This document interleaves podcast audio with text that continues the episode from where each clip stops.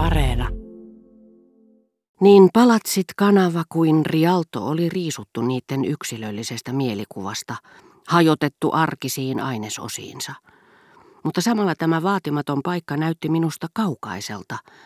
Leveysasteen, tuon sopivasti tieteellisen tekijän ansiosta, arsenaalen altaan yksityiskohdissa oli tiettyä omalaatuisuutta, koska ne olivat näennäisesti samanlaisia kuin omassa maassamme, mutta osoittautuivat maanpaossa toisen taivaan alla vieraiksi. Tunsin, että taivaan ranta, joka oli niin lähellä, että olisin voinut soutaa sinne tunnissa, oli aivan toinen maankaarre kuin Ranskan merien horisontti. Kaukainen kaari, jonka matkan taikatemppu oli ankkuroinut viereeni, niin että tämä mitään sanomaton ja samalla kaukainen arsenaalen allas täytti minut samalla inhonsekaisella kauhulla, jota lapsena tunsin, kun ensimmäistä kertaa menin äitini kanssa Delinjiin uima-altaaseen. Tuossa mielikuvituksellisessa synkeän veden tyyssiassa, johon ei heijastunut taivas eikä aurinko, mutta joka samalla pukuhuoneittensa keskellä tuntui olevan yhteydessä näkymättömiin syvyyksiin alushousuasuisten ihmisolentojen alla. Siellä olin miettinyt, eivätkö nuo syvyydet, jotka olivat kojujen kätköissä, niin etteivät kuolevaiset jalankulkijat saattaneet nähdä niitä kadulta, eivätkö nuo syvyydet vain olleetkin portti jäämerille, jotka alkoivat sieltä, Eivätkö navat vain olleetkin yhteydessä niihin, eikö tuo ahdas allas vain ollutkin nimenomaan pohjoisnapaa ympäröivä sulavesi? Tämä lämmötön Venetsia, johon olin jäävä yksin, näytti minusta yhtä eristetyltä, yhtä epätodelliselta, ja kun O Sole Mio kaikui kuin tuttua Venetsiaani haikaillen, se tuntui todistavan omaa surkeuttani. Minun olisi tietenkin pitänyt lakata kuuntelemasta sitä, jos olisin vielä halunnut tavoittaa äitini ja nousta junaan hänen kanssaan. Minun olisi pitänyt päättää sillä sekunnilla, että lähden. Mutta nimenomaan sitä en voinut tehdä. Pysyin liikkumattomana, kykenemättömänä nousemaan, edes päättämään, että nousisin. Ilmeisesti päätöksentekoa välttääkseen Mieleni paneutui kaikella tarmollaan seuraamaan säessäkeeltä Osole Mion kulkua, laulamaan hengessä musikanten kanssa, ennakoimaan melodian huippukohdat, lähtemään lentoon sen mukana ja sitten vaipumaan taas. Tämä sata kertaa kuultu tyhjänpäiväinen laulu ei sinänsä kiinnostanut minua ensinkään. En voinut tehdä mieliksi kenellekään, en edes itselleni, kuuntelemalla sitä niin hartaasti loppuun saakka. Yksikään ennalta tuntemani säe tässä rahvaanomaisessa romanssissa ei pystynyt tarjoamaan minulle tarvitsemaani ratkaisua. Eikä siinä kylliksi. Jokaisesta säkeestä tuli vuorollaan este tämän päätöksen tekemiselle, tai pikemminkin se pakotti minut päinvastaiseen ratkaisuun, olemaan lähtemättä sillä se sai minut hukkaamaan aikaa. Siksi tämä itsessään iloton ajanviete, Osolemion kuunteleminen, latautui täyteen syvää, suorastaan epätoivoista surua. Tunsin kyllä, että istumalla siinä hievahtamatta itse asiassa tein päätöksen olla lähtemättä. Ajatus, en lähde, joka ei näin suorassa muodossa ollut mahdollinen, kävi mahdolliseksi muuttuessaan muotoon, kuuntelen vielä yhden osole Mion säkeen. Tämä kuvakielen konkreettinen merkitys ei kuitenkaan jäänyt minulta huomaamatta, ja ajatellessani kuuntelen enää yhden säkeen, tiesin, että se tarkoitti, jään yksin Venetsiaan.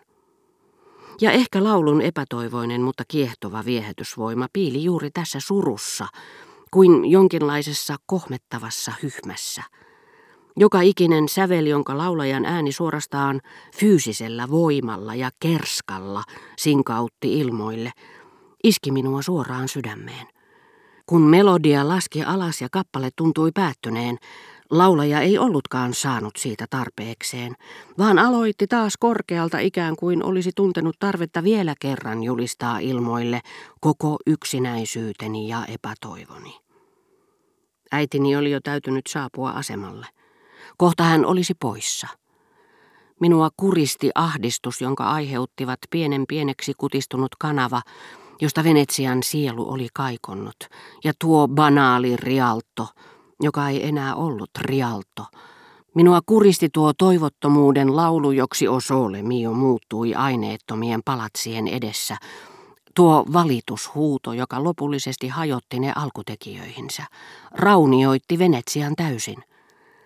Seurasin onnettomuuteni hidasta täyttymistä, jonka toteutti taiteellisesti kiirehtimättä sävel säveleltä tuo laulaja, jota hämmästyneenä katseli San Giorgio Maggioren taakse pysähtynyt aurinko. Niin että tuo iltahämärän valaistus, liikutuksen väristys ja laulajien pronssinen ääni sulivat mielessäni lopullisesti epämääräiseksi, muuttumattomaksi ja sydäntä särkeväksi metalliseokseksi. Näin pysyttelin liikkumatta, tahtoni tyhjiin rauenneena, mitään sen näkyvämpää päättämättä. Epäilemättä päätös on tuolloin jo tehty. Jopa ystävämme voivat sen usein arvata etukäteen, mutta me, me emme sitä voi. Muutenhan säästyisimme niin monilta kärsimyksiltä. Lopulta Tietymättömämmistä onkaloista kuin ne, joista tulevaksi ennustettu komeetta sinkoutuu ulos. Kiitos pinttyneen tavan uskomattoman puolustuskyvyn, kiitos salaisten reservien, jotka se viime hetkessä äkki arvaamatta heittää taisteluun, Toimintakykyni syöksyi viimein esiin. Otin jalat allen ja saavuin perille, junan ovien jo sulkeuduttua, mutta ajoissa tavatakseni äidin, joka oli liikutuksesta punainen ja pidätteli itkuaan, sillä hän luuli, etten tulisi enää.